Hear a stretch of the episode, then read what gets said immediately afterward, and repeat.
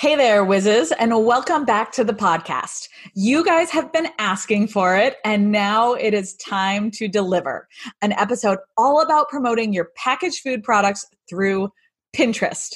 I've gotten so many requests for this topic, and it took me a while to find the perfect expert to bring on, but today I am ready. You'll soon meet Jennifer Priest, a social media strategist and educator specializing in generating massive traffic with Pinterest. So if you've ever wondered if Pinterest is right for your brand, what tools you should use for success on Pinterest, how to market your products on that platform, and the most common mistakes that Jennifer sees brands make on Pinterest, you are going to love today's show. Keep on listening. You're listening to Food Biz Whiz, the weekly podcast for everyone in the packaged food industry. Join your host, Allie Ball, to learn how to launch, grow, and scale your business. You'll hear real-life examples from her time as a professional grocery buyer, interviews with C P G experts, and listen in on actual client coaching sessions. Let's get going. Hey there, Jennifer, and welcome to Food Biz Whiz. Hi, Allie. I'm super excited to be here. Me too. So as always, Jennifer, I'm going to give a little bit of an intro on you so you don't have to sing your own praises. And then we are going to jump right into our conversation today. So you guys, I am really, really excited for today's episode because we have the opportunity to learn from a woman who is such a leader on this topic, and she is uniquely positioned to share some expert advice here. So Jennifer has experience as an Etsy shop owner, so she knows what it's like to sell a physical product. She's a lifestyle blogger, an influencer, and a content creator, and she has spent a decade as a social media manager. So she's got you covered on all sides. If you guys have been listening to my podcast for a while, you know that I'm in a group with fellow digital course creators, and that's where Jennifer and I met in early twenty nineteen. So Jennifer is known as the Pinterest guru in our group, and her course, Smart Pin Pro, uh, with her course, Smart Pin Pro, and I was so stoked when she said she was willing to come on and share her secrets with us. So Jennifer, I'm so happy to have you on here today. Can we get right into it by you telling us how you got interest in, interested in Pinterest in the first place? Yeah, definitely. So I had a blog and I did a lot of crafts and D I Y, but I also started doing food. And one of my friends was a bigger blogger than me. And she said, why aren't you working with sponsors? And I realized, well, I, I didn't have enough traffic to really work with sponsors. And I also wanted to monetize that blog with ads. So I had been doing all these other things and I was on the verge of burnout. So I had the Etsy shop and I was doing craft fairs and Um, teaching and, and traveling. And it was just, you know, doing online classes, and it was, it was a lot. So yeah. Blogging was one of those things where I was like, this is a little more passive. And I think I could, I think I could do it. But the one thing I was lacking, the most essential thing, was traffic. And so everyone was like, you got to go on Pinterest. You got to use Pinterest. And I was like, I'm doing everything. And obviously I wasn't doing everything. And so I started taking this different approach. Um, I took an online course that kind of sparked me taking a different approach to Pinterest. And then I just really deep dive, did like a deep dive on it. And within six months, I increased my traffic by eighteen hundred percent to over one hundred thousand page views and started um, with an ad network. Oh my um, God. Wait, can you say that stat again? Yeah. So I went from, for those of you who want some more frame of reference, um, I increased my traffic eighteen hundred percent from ten thousand page views to over one hundred ninety thousand page views in about six months. And those are monthly page views. Oh my God. So, I feel like if I could swear on this podcast, I would. Holy cow. That's amazing. Yeah. And that's all, that's all with Pinterest, organic, not paid traffic. Um, now that was in twenty sixteen, twenty fifteen, twenty sixteen. So a little bit of a different time. However, you totally can do that now. So from December of twenty eighteen to December, twenty nineteen, I doubled, no, yeah, doubled my traffic, but I tripled revenue. So you can wow. still do it. You can wow. still do it. I love this. I love talking to people who have actually done this. And I, one of the things that I am thinking about is so many of my producers, so many students in Retail Ready have great success in brick and mortar, but they want to grow their online business, right? Like they want to grow their direct to consumer sales. That's where the margin really is. And so when you start talking about traffic, that's what they need. They mo- need more people coming to their website. So um, this is so applicable to them. Definitely. All right. So why, why Pinterest? Should food brands be on tri- Pinterest? I know that you're going to say yes, because that's why you're here, but I want to talk about this thing that you hinted at with Pinterest having changed over the past five years or so. Like, isn't it too saturated at this point for, for people to find success there? So the thing that's so interesting about Pinterest is it's still the Wild West. As much as we're on other platforms fighting the algorithms, you know, uh, Pinterest is still pretty new in their approach. You know, they've kept their mission at the forefront, and their mission is to help people discover and try new ideas. But they mm-hmm. also have started adding the word planning in to the discussion. So if you look at any of their guidance, they start talking about how people are using Pinterest to plan things. Well, what do they plan? I mean, most of those things lead to purchases. Yeah. Like so, when I think about planning on Pinterest, I'm like, oh, meal planning. Like that's the number one. Like it's for food bloggers. Yeah. It's not just for bloggers. So that's the thing. People are planning their purchases. They're decorating their house. They're collecting ideas. Like I was just in there um, the other day, I was collecting ideas for, I'm looking for some new bedside tables. Mm-hmm. And I mean, that's a lot of the stuff that we think of when we think of Pinterest, right? Home decor, weddings, crafts. Yeah. Yeah. Recipe bloggers.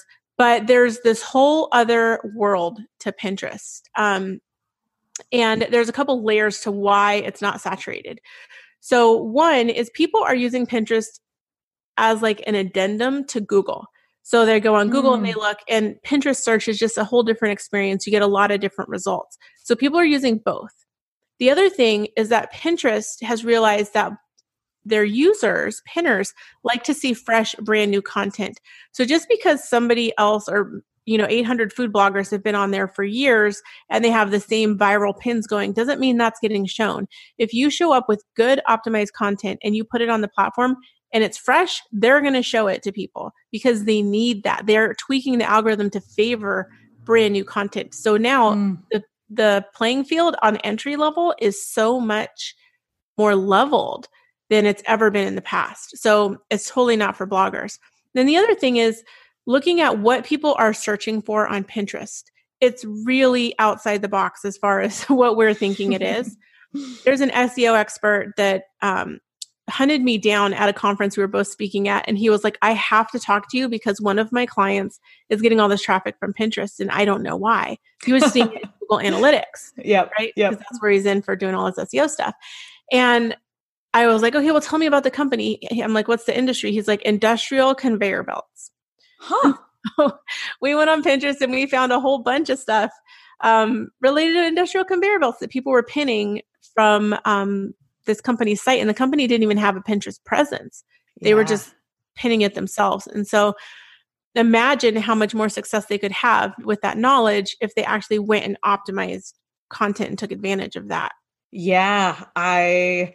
I love thinking about that. And I will say selfishly, I'm very much interested in having this conversation because I, I'm going to admit, I have a very old Pinterest account that I am not active on. Sure. Like I will go and search Pinterest for, you know, the bedside table inspiration, just like you said, but I'm not actively adding, pin, I'm not actively pinning, to use your, your word. Um, What can, can I re-engage? Do I need to start fresh? Like, what do I do if I have this old account that just has like my wedding inspiration board on it? Oh, okay. So the first thing is anything not relevant to your business, archive it or make it secret. Get it okay. off of there. Okay. It's not for, for the end user. Um, and then change to a Pinterest business account. I see a lot of businesses that have a personal account and they're like, I don't have all the features. You don't have analytics. You don't have U R L tracking, you know, with your domain. You don't have a bunch of stuff if you don't have a business account. So just get the business account. Um, and then the other thing would be uh, start pinning at a reasonable rate. So okay. don't be dormant forever and then go in and add like four hundred pins. Oh no. It looks spammy. Yeah. So add a few, you know, like five, then add a few more in a couple days, or use a tool to help you schedule it out in a more even way. So it's not just like, kablamo, I did a bunch of pins. Yeah, go from like zero to sixty overnight. I'm yeah, gonna, like that I'm will set off the that. spam alarms, and, and Pinterest will be like, what's going on over here? Gotcha. So we're later in this episode, we'll talk a little bit more about like what people should be pinning and how mm-hmm. to do that, some of those tools that you're alluding to. But I want to still go back to this very basic thing about like why Pinterest. How can my listeners know whether or not, besides just believing you, how do they know if they should be on Pinterest? How do they know if their audience is on Pinterest? If if they're going to start pinning, and it, how will they know if it leads to sales? Yeah, so there's three things that you can do. Um, the first thing is do what that S E O guy did. Go into your Google Analytics and see if anyone is actually coming over to you from Pinterest. The beautiful thing about Pinterest is you don't have to have an account. People can just pin your stuff from your website and then come over to you from that way. Once somebody pins your content to Pinterest, it's on there and other people can find mm-hmm. it. Now, is it on there in an optimized way? Probably not. Um, so that's where you would have an edge. But if people are saving your your content to Pinterest themselves without your involvement, that's a huge indicator that they're interested in it. That's a huge intent to buy or take action. They're like, I want to save this so I can come back to it later. So that would be a, that would be my number one indicator for going on Pinterest. That's such now, a good tip, Jennifer, because I I feel like I. D- I knew this, right? Like I, I have done it myself where I go on someone else's website and I pin something, but it, you, I hadn't really thought about it that like, if people are pinning my content, that's a natural sign that they want what I'm offering. Yeah.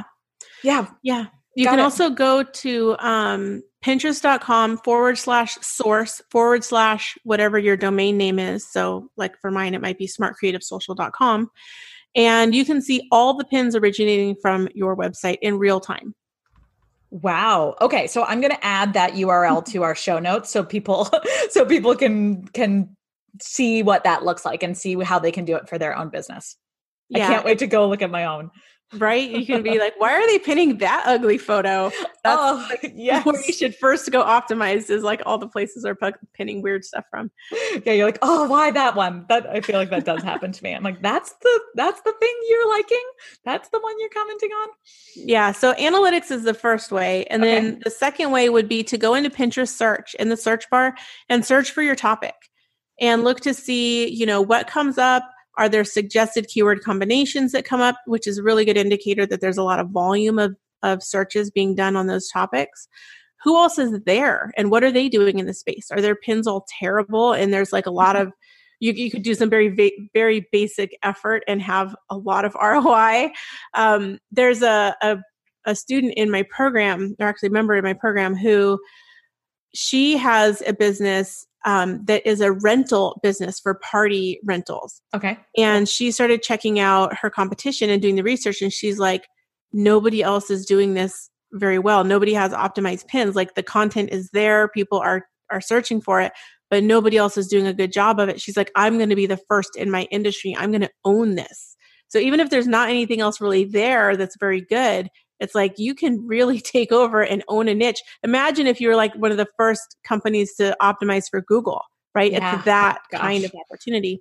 Yeah, absolutely. I, I like my wheels are turning, right? So I think about like someone in my Retail Ready group who makes a like high protein snack bite, like a, a ball. Mm-hmm. I'm like, oh gosh, like the opportunities are endless for her to go on Pinterest and start searching for like snack ball recipes, high protein recipes, you know, nut-free protein recipes, like all of these different things.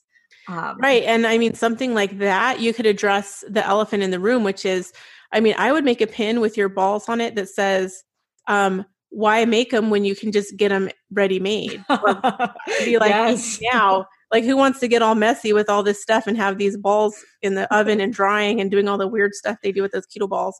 Like who wants yes. to do that? I would address that on the pin. I would put a quote from a, a customer on there that like, if a customer said something like, these are so easy to grab and go, I'm never making homemade yes. again. I mean, there's so many opportunities for that where you could compete with the recipe bloggers to get your product in front of the same people who are really, they're trying to solve a problem, right? I need a quick, high protein bite to eat that I know what's in it, uh, right? That's the problem. Yes. yes. And so, I mean, I, I feel like when I'm laughing here because I'm thinking about myself, like pinning things with the like highest of intention, being like on my Sunday, I'm going to make, I'm going to make my own high protein balls. Right. And then of course it never happens. And so if that pin came along my feed and was like, didn't get around to doing that meal prep that you said you were going to do, like buy these protein balls, I'd be like, oh yes. Like problem solved. Exactly. Exactly. So, um, yeah, a lot of opportunity there. And then the third way to check if, if you should be on Pinterest is if you have a business account, the first thing I will tell you to do is just make an ad for like a dollar or five dollars. It, it doesn't matter what it is for. We just want to turn on, um, a bunch of the ad tools, and in the ads area, there's a place where you can research the audience and topics. And so you can type in keywords and see an approximate size of the audience for that topic on Pinterest. So now you've got some numbers and data behind those keywords cool. You're looking to target. Cool. Oh my gosh. I feel like ads on Pinterest are, is a whole other world that I haven't even thought about. All right. So let's, I love this. Okay. So I am convinced after we finish recording this podcast, I'm going to go and take all these steps and see, you know, see where I stand on Pinterest. But can we talk about some mistakes that, that we want our listeners to avoid? Because I know that you have seen it all. I know that you see brands making mistakes left and right. Can, can we talk about some of the high level ones that high level mistakes that brands are making on Pinterest nowadays? Yeah. So I've worked with a lot of brands, you know, while I'm a, a blogger, um, I've worked with a lot of brands with products. And the biggest thing I see them do is they pin their product images, their catalog images. And the, the argument I get from them is they're like, but these are beautifully styled and we paid a photographer and they're edited and photoshopped and they're, they're beautiful, beautiful images. And I'm like, I'm not telling you they're not beautiful. I'm telling you they're not optimized for Pinterest. Right? They're, sometimes they're the wrong size, and that's an easy fix with cropping. But typically, you know, a product on a white background does not make for a compelling pin. Sure. Yep. Um, yep. Even if it's a styled product, sometimes it's even more unclear what it is that's the the subject. Sure. Um, yeah. Yeah. And that's, I guess, I guess that's where we need to separate ego and, and be like, right. you know, I paid money. These are beautiful. These are like, this is where my heart and soul is. And that's not what's converting on Pinterest. Yeah. And that goes to also being super tied to branding. Mm-hmm. Um, I've had brands where they're like, oh my gosh, our branding is so important. Our logo must be on everything. And I'm like, okay, I get that. But if you think about the way that Pinterest search, like Pinterest has all these things they call surfaces, right? The search feed, the home feed, basically anywhere that pins can be displayed is a surface. Okay. And if you have a bunch of different pin images that go to the same destination, which is what we're encouraged to do because those are fresh pins, and I'll get into that a little more later.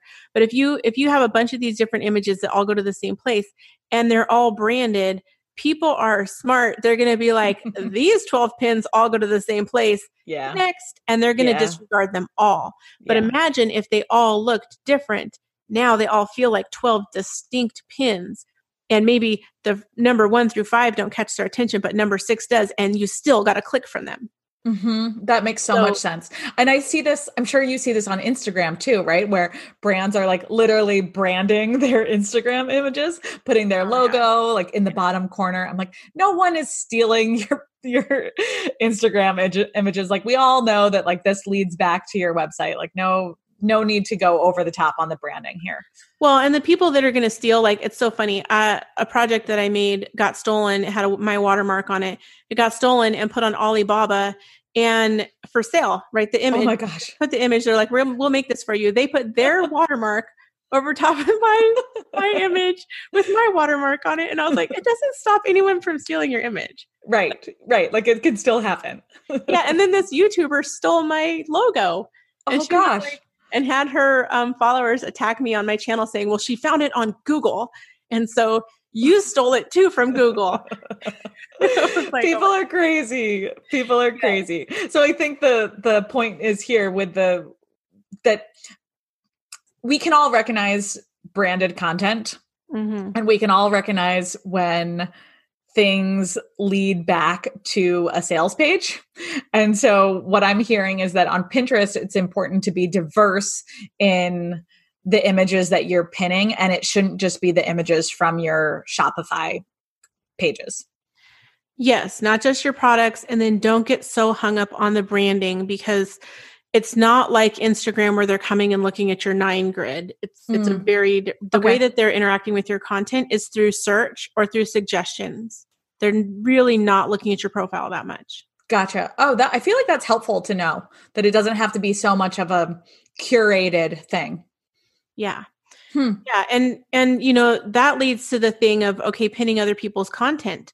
You know, that's, that's a tactic to game the system of, okay, well, we're going to pin all this content. So Pinterest thinks we're about these things that aren't ours. And then hopefully it'll show our stuff to that audience. And Pinterest has actually said, like their representatives have said in multiple conferences that I've interacted with them, um, that they would prefer that brands pin their own content, because you know that it's good, you know, it's not spammy. Um, it's representing what you offer. Um, If people are telling you, okay, pin this certain ratio of, you know, thirty percent yours and seventy percent other people's content, that's all a tactic to game the system. And that has an expiration date. It does not work long-term. Gotcha. That I feel like that, that feels almost like a blessing and a curse, because it's a blessing that I don't need to, that I, that I'm not punished just for staying, just for pinning my own content and being like me, me, me. Mm-hmm. Um, But also like a curse, and I think we can talk about this later, but that feels daunting to feel like I have to create so much content in order to pin it all the time. So it's not, you set the volume that you want, okay. right? If you if you want more results, then you can ramp it up and have a lot more volume. That said, on my biggest account right now um, that generates the most revenue, I have not added any fresh pins for six months. And wow. It's still going strong. Actually, no, okay. That's not true. I added a couple last week and they started like taking off right away. Okay. But for, you know, the five and a half, five and three quarters months before that, um, I didn't do anything. I just had my, um, I had an automation set up. So it was still running and doing all of, all of those things. But I, I wasn't sitting there churning out content like right. I'm reporting to work at Pinterest. You can do this very strategically.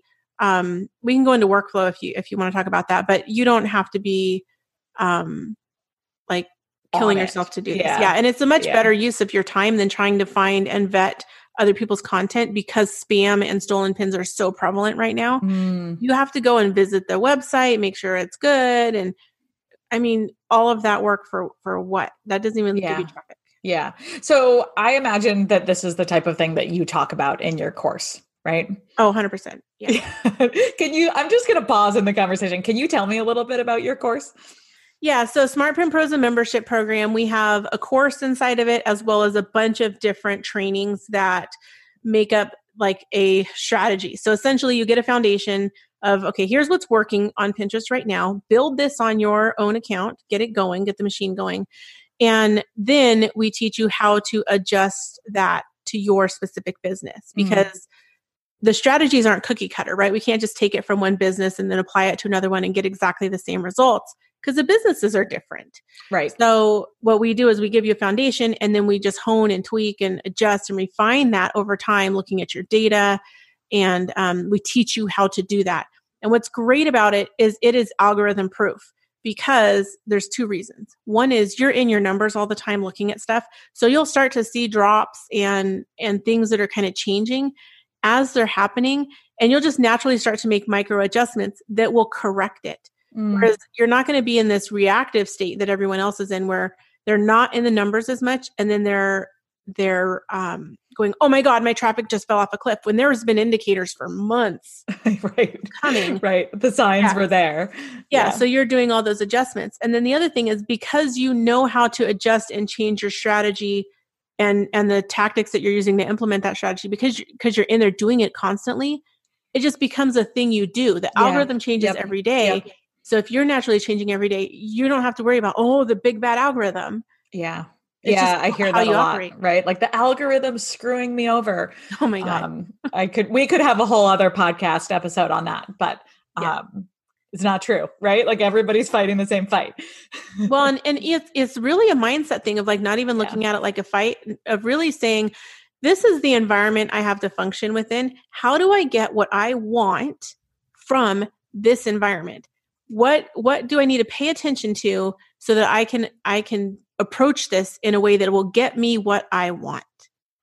And I that's, love, I love that's that. Really the way to look at it, because as soon as you start blaming the algorithm, now all personal responsibility goes away and yep. you're not going to make the changes that you need in order to, to get the thing that you want. Yeah. Do you find in your course that, that most of the people who are taking it are the, the business founders, or are they like the marketing managers or um, an assistant, or like who's taking, who's taking your course? So I have a mix of like okay. three different types. I have um, the business founders, you know, especially if they're a little smaller. Mm-hmm. Um, and then I have the business founders that are taking it because they want to be informed mm-hmm. so that they can make sure. sure that they have the info for their team. I have their V As or their marketing people. So sometimes they'll join and then they'll just um, share their login to the yeah. program, which I'm fine with. If oh, they want nice their person, that's so nice. If of they you. want their person in the Facebook group and they want to ask questions, have their person asking questions too, then I'm like, whoa, whoa, whoa, whoa, whoa. Now you got to yeah. right, right. I'm like, sure. I got to answer questions. Like that's, that's a whole nother, that's a whole, that's nother, a whole other level. That's a, yeah. that's an enrollment. Yeah. yeah. I call it like your company can be a member, yep. right? So yep. one person can ask questions in the group. If you want more people to ask questions, and that's a, another. That's exactly what we do in Retail Ready as well. Like your membership comes with access for one person. Um, yeah. But oftentimes people will send, we, you know, we obviously have a, pr- a price break for multiple staff member employees and stuff. And people love it because then you can send your founder and your sales manager, your founder and your marketing manager. And it, it ends up being a really great sales training for, for a team. Yeah. I mean, we do something similar. So that's something that they would just have to contact us. Usually people are like, I need to put my person in here. What do we do? Um, yeah. And then we, we tell them. Um, and then the third kind of person that I have is a V A or an agency owner or someone who works in an agency who's trying to um, improve their Pinterest skills or get another, another approach that yep. they can use with their clients. Yeah. And so a lot of times I'll have people hire from within the program because they're like, we know you guys already have this training. And oh, so, cool. Yeah. Oh yeah. That's awesome. That's awesome. Well, like selfishly, I was like, oh, I should send my V A through, through your course. That sounds great. Okay. So can we get back to this idea of, so we talked about the mistakes that, that you see people making, like mm-hmm. pinning only their catalog images, uh, pinning images that are the wrong size or not optimized, pinning other people's content to game the system. Can we talk about best practices from here? I heard, yeah, I know so, what not to do. Tell me like the best practices. Best practices are something that is a little bit of a, you know, we have a best practices vault in my program, which I think is kind of funny because I'm always like telling my, my members, I'm like, okay, there's best practices. And then there's what we really do. Right. Mm-hmm. So um, best practices are, are for the average. Right. That's kind of like they take everything that everyone does and they say, okay, this is the average that will keep you in the middle. If you want to be in the middle, I guess you could do those. Best practices are the beginning point. What we want to do is play to the edges. And so if you ever followed the marketing guy, Seth Godin, he always talks about the edges. And I love following him because he's just very like cerebral with what he talks about. Mm-hmm. But um, it's true. It's like, what if you do what everyone else is doing on Pinterest and play in the middle, you're going to get middle average results, but you don't want middle average results. You want amazing push the envelope results. So you've got to do that. So best practices are a starting point. They are a guideline. So an example of this would be Tailwind, which is a Pinterest scheduling tool. They work okay. very closely with Pinterest. Um, they have a blog, and in their blog, they advise that you should pin no more than fifty times a day. That's the average of where they've seen an R O I tap out after fifty pins a day. Mm-hmm. So you don't get any more return if you pin seventy is what they're saying on average. So we have a member in our program who pins one hundred times a day. Now, as a best practice, would I ever tell anyone to do that? No, absolutely not. But the way she got there is she started with fifty times a day because that was the best practice. And then she kept increasing until she saw her R O I top out. And that was at one hundred pins. Hmm. Yeah. So she, she like tried something, evaluated it, and made adjustments based on her own performance. Yes, one hundred percent. I like this idea of best practices being a starting a starting place, but realizing that it only ever gets you average results. Mm-hmm. All right. Okay. So you mentioned, you mentioned Tailwind. Can we talk about other tools that you recommend that people use to help manage their pin pins? Yeah. So Canva for graphic design. Mm-hmm. Um, I love Canva. In my program, we have three hundred Canva templates at this moment in time. three hundred cool. Canva templates wow. for pins. So what's beautiful about Canva is you could, whether you're in my program or you get templates from someone else or you make your own, you can templatize whatever you want. Yep. So get someone to design you thirty pins or fifty pin templates in Canva. Now you have that, and you can just copy that over and over. Just drop your images in, change the text, change the colors, change the fonts, and literally do that while you're watching Real Housewives or whatever, and make your pins, or hire a V A to do that. Be like, here's my templates. Now go make me a bunch of pins for five dollars an hour, you know, a Filipino V A or something. Yeah. Like you, you don't have to have um, Photoshop. You don't have to spend, you know, all this time in Illustrator making it gorgeous, because, you know, the thing is, if you need a lot of fresh pins, you've got to balance the making the images look different with one another. So Pinterest knows that it's a new graphic with how much, um, how many images you have, how much time you have, right? So we've had people in our program where they're like, I spent an hour on this pin, and I'm like, good Lord, set a kitchen timer for five minutes, no more than five minutes a pin. Like, because as you're tweaking it, now it starts to get more different. Make a, and this is why I love Canva. Co- you can copy Make it copy. Right there in the program, yeah. And start tweaking that and tweak that, tweak that, then copy it again, tweak, tweak, tweak. You want to keep tweaking it for an hour? Great. Now you're going to have, you know, forty pins mm-hmm. because mm-hmm. you're just going to keep copying, and that's, it makes it so fast. And then the other tool I love is Airtable. I love Airtable too. It's so amazing. It's an online pivot table. So I remember sitting there using Google Drive going, I wish I could put my pin images in this spreadsheet so my team would know what description and links go with what image. And we were doing this weird stuff. We were like using Asana and Dropbox and yep. kind of like yep. same. Same. Airtable, you can put the image right there. So you can have your blog post or landing page linked. You can have your pin description, the keywords you're targeting. It has a, you can set it up to have a character counter so that whoever's typing your descriptions doesn't go over the character. Oh, I didn't know that. Oh. Cool.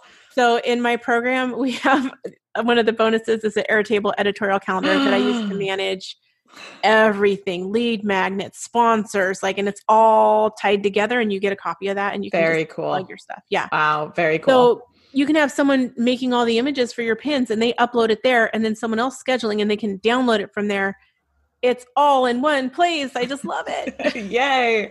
Me too. Okay. So I will, I'll provide links for Tailwind, Canva, and Airtable in our show notes for those of you who didn't quite catch those. But I want to, I want to continue the conversation here, Jennifer. Um, you have said this word fresh pins a few mm-hmm. times, and I want to be really clear on, on what that is. What, what's a fresh pin? Why is it important? A fresh pin is an image that Pinterest has not seen before. So that has not been on mm. their platform before. Okay. Got it. So now there's nuances to that, right? So what does that mean? If I take it and, and zoom in on it, is it new? Is it fresh? Mm. You tell so, me. Yeah. So that's the thing that we don't know, right? That Pinterest isn't telling us, because gotcha. I think, you know, as soon as Pinterest tells us those details, people start gaming the system and going, well, it's forty-six percent changed. Right. So it's new, you know, right. Or it's fresh. Yeah. Um, so really just the rule of thumb that I have is if those images were sitting next to one another, would you think they were the same? Would you think they went to the same place? And if mm-hmm. the answer is yes, then you need to change it more. Gotcha. Okay. Because the ultimate goal is to drive traffic, you know, potentially to a singular place through multiple pins.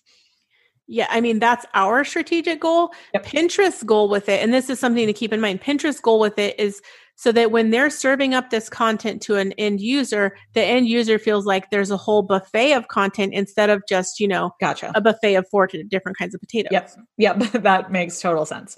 Okay, cool. So I'm going to have us take a quick break, and then we are going to come back and talk about more of the nitty gritty on how to market your products on Pinterest. Hang tight. Hey, if you have found value in this episode, I know that you are going to love learning more from Jennifer Priest of Smart Pin Pro. Join her free online class on her five steps to gaining massive traffic forever on Pinterest by following the link in my show notes. You'll learn the mistakes that Jennifer sees over and over again when brands start pinning, plus her five-step framework to gaining massive traffic from Pinterest to help you get more customers and page views without spending all of your time pinning. I recently watched this class myself and I took pages of notes on things to start implementing right away, so I know you're going to love it. Find that link in the show notes and start becoming a pinning pro with Jennifer. Okay, we are back, Jennifer, and I've got one last thing that I want to talk about, and I think it's It's the moment we've all been waiting for. I want to talk about, like, in more detail, how to market products on Pinterest and really thinking about it through the lens of food brands. So on a basic level, what should food brands be pinning? Yeah, I mean, honestly, the easiest thing for you to do as a food brand would be if you had a blog. If you had a blog where you have content that you are solving problems for people, so you're doing S E O research ahead of time to know what problems people have, and that your product is then positioned as, you know, a solution to that problem. Gotcha. Yeah. Um, that just makes it easier. Yeah. And I have, you know, I have students in Retail Ready who have blogs that are, you know, recipe based, where weekly they're sharing recipes made with their ingredients, or ones that are more about seasonal cooking, or, you know, sometimes they're not even so related to food, but um, just making sure that they are having fresh content on that just goes back to their website on a regular basis would be the, like the easiest way to start pinning. Yeah. I mean, I, I, there's no like regular schedule for, for blogging. I'm, I'm a very weird blogger. And the fact that, um, like last year I did only fifteen blog posts and ninety percent of those were sponsored. Like, I don't follow any rules. Gotcha. Um, the, the one thing that I do that has made that very successful, and Pinterest is something that's essential to this, is research before I create content. So mm-hmm. I'm like, what is it that people are looking for? Not what do I want to make? Not what do I, how do I want to position the product, but more, what is it that people are looking for? And then how do I meld that with what I want to make? Yeah. Right. Right. So uh, you being a crafter, instead of just being like, I want to teach people how to make centerpieces for Thanksgiving, you would do research and find out that people wanted to use cranberries and decorative gourds. And then you make a centerpiece around that. Yeah. I mean, even on a food level. So I was working with a hot sauce brand and they wanted these five ingredient um, recipes. And I could have did something really simple like a guacamole or, you know, a bunch of different things. But I did the research to find out that cauliflower and grilled cauliflower were hot right at that moment. Mm-hmm. So that's what I did the topic on. And guess what? I it went viral. It did really, really great. They're happy. I'm happy because I'm getting more traffic. Um, yep. So just doing that research ahead of time and not being so tied to like, well, this is how we position our product. This is how we're we're doing our thing. Like go go do the research for for your Google S E O, but also do the research on Pinterest. What are I, people? Yeah, and I like this because when you initially said like food brands should ideally have a blog, I know that some of my listeners were like, okay, well, Allie, like, I'm not going to start a blog, or like, I, I have a blog, but I only update it once a month. Or like, you know, I don't, I can't add more work to my plate. And hearing you say that you have a blog where you were, you were blogging like once a month in twenty nineteen, like that, that feels doable. Yeah. And if you really think about like, what are the larger goals that your company has, then how can you tie what you're doing on this blog to that? Um, and serve your people, right? I'm sure you have F A Qs. I'm mm-hmm. sure you have, you know, people that are writing in all the time and emailing and saying, you know, what they did, or they're tagging you on social with what recipes they did. That's all content ideas. And then you just do the additional research ahead of time, you know, with the, the S E O on Pinterest and yep. S E O on Google. Yep. I love um, that. Okay. But what if, I'm just going to ask, what if the company doesn't have a blog and they're not going to start a blog? How can they use Pinterest? So we actually have a bunch of YouTubers in our program mm. that are using Pinterest to drive traffic to their YouTube videos. And I personally use Pinterest to drive traffic to my Facebook Live videos. Ah, yeah, that's a good send, idea. Yeah. As long as you have somewhere online you can send people, you can send them there. So Facebook Live videos, landing pages, YouTube videos, um, your Instagram account, right? You can send people wherever you want to send them, mm. your Amazon influencer shop. Um, as long as it's clear where they're going to end up. So you don't want them to think that they're getting, you know, ten recipes for keto snacks and that they end up on a YouTube video and they're thinking they're going to get a blog post, right? So indicate gotcha. on the pin what they're going to get. Gotcha. And is it okay for a brand to have their pins direct to multiple platforms, or are we really looking for, for, are we looking to drive consistent traffic to a singular platform? No, they can go to multiple platforms. In fact, Pinterest Analytics has it where it not only can connect to your domain so that you can find, you know, what traffic's happening there, but you can also connect it to Etsy, YouTube, and Instagram. And you'll get insights and data for from Pinterest Analytics of what traffic is actually heading over to those, those platforms, and also all the other data, like how many repins does it have, saves, how many people are looking at it, how many impressions, all that stuff. Cool. Oh my gosh. For like a numbers nerd like me, I can, I know that this is going to be so, so cool to go dig into. Okay. So we talked about what brands should be pinning. And again, like, I think the number one thing that stands out for me is like, don't just pin pictures of your product. Don't pin those catalog pictures of your product. Drive traffic to that blog or your videos or your landing pages or like whatever it is, as long as it is your own content. It's really important, as you said, to do research before you start creating this content, like talking to your audience and things like that. We talk about that a lot in Retail Ready. Any other important steps in marketing on Pinterest? Um, I think, you know, going back to the research thing, mm-hmm. when I'm talking about research, it's easy for people to think that we're really thinking about topics, but it's, it's that for sure. But because Pinterest is so visual, one of the beautiful things, and you can do this for your products too, like this is such an easy thing to do. Go search for what you think you're going to do or your product or your, you know, whatever topic you think you're going to do, search for it on Pinterest and get a lay of the land graphically. What is the competition look like? What colors are missing from the feed? How could you stand out? What are people doing? Does somebody have um, something that says like ten ideas for this, twelve ideas for this, fourteen ideas for this? And if you had something that said seventy-five ideas, that would blow everyone out of the water. Yeah. Right? So, or three ideas, like just be different in one sense or another, right? Yeah. Yeah. And you know, the other thing is that Pinterest is a treasure trove of data. So you go on a pin that's like viral, that's doing really well, not even yours, and you can see comments and photos of people that tried it. What questions are they asking? You can go to the destination page for that uh, that oh, pin. Yeah. Especially if it's a blog post, look at the comments. Where did they fail? Where are people having challenges? Again, if we go back to that keto ball idea. Yes. You can go and see it where people are having trouble with the recipe. It didn't firm up. It took too many days, blah, blah, blah. I live in a humid area.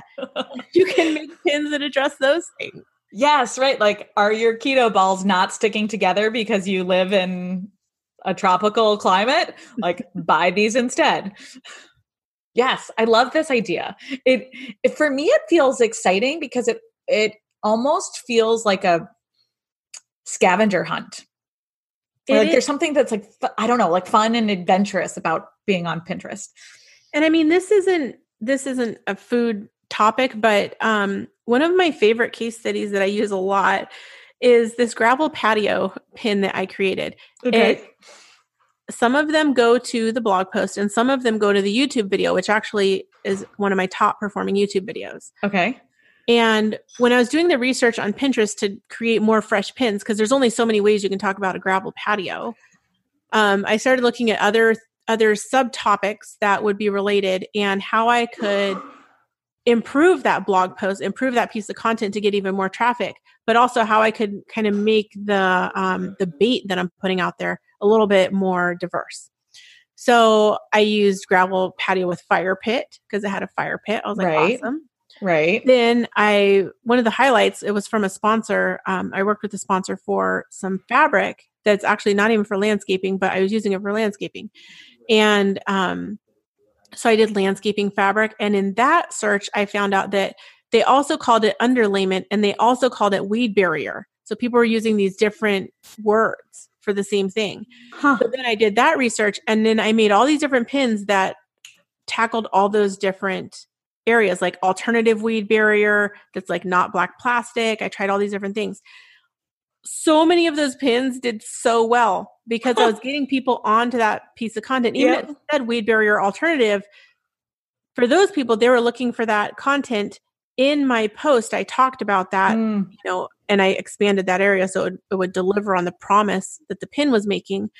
Um, and so even though it was about a gravel patio, they were still getting what they were looking for.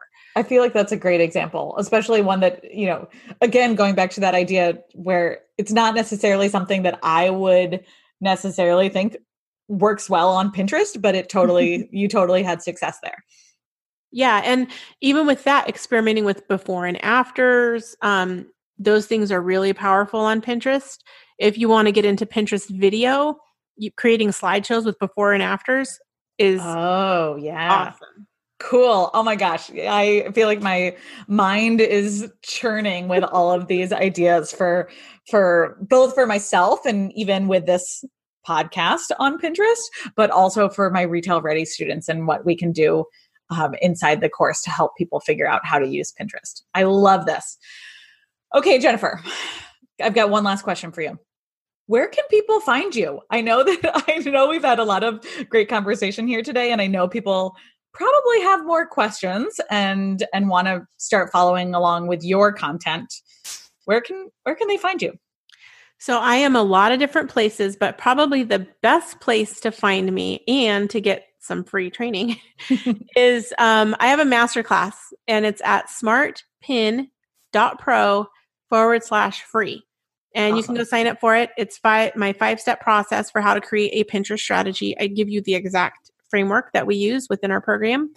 Um, and from there, you can message me right in the chat box. You can email me. You'll get emails from me. And um, yeah, then you'll get invited to my Facebook group and everything else all from there. I love that. So Jennifer, is it okay if I put that masterclass directly in our show notes? Absolutely. Okay. Awesome. I would you. love to do that. I'm going to go watch the masterclass and start taking notes and um, get in your program because I'm, I'm so excited for this. So thank you, Jennifer. Thank you so much for sharing all of your knowledge today. Thank you for inspiring me to get going on Pinterest again, inspiring me to delete my wedding board off of Pinterest before I get in there. Um, you shared so much valuable content, and I am, I'm so grateful for your time today. Thank you for having me. And I'm excited to see what your members and your listeners do with their food brands on Pinterest. I can't wait. All right, whizzes. What did you think? Are you down to re-engage with Pinterest and grow your businesses through that powerful platform? Our conversation today with Jennifer has me fired up and inspired to try using Pinterest to grow the listenership of this podcast. That would be a cool experiment, right? I'm totally down to try it and report back to you guys. What do you think? Are you with me? Let's continue the conversation in my Food Biz Whiz Facebook group, and I'd love to hear how this episode lands with you. Come join us. You will find the Food Biz Whiz Facebook group in the show notes or at foodbizwiz, that's W I Z, dot com. See you next week, and until then, stay busy. This episode is supported by Smart Pin Pro's free online training on Pinterest. You guys know that I am really picky about recommending online trainings, and Jennifer Priest nails it with this one. In this class, you'll learn the secrets to getting Pinterest to show your content to your ideal audience for free, and how to generate massive traffic, which leads to sales, using Jennifer's Smart Pin Pro system. Join her free class today by following the link in my show notes. You are going to love it. Thank you for listening to Food Biz Whiz, the podcast. If you enjoyed this episode, please subscribe so you never miss a beat.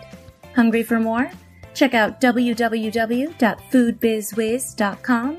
That's food, B I Z W I Z dot com for detailed show notes from all episodes.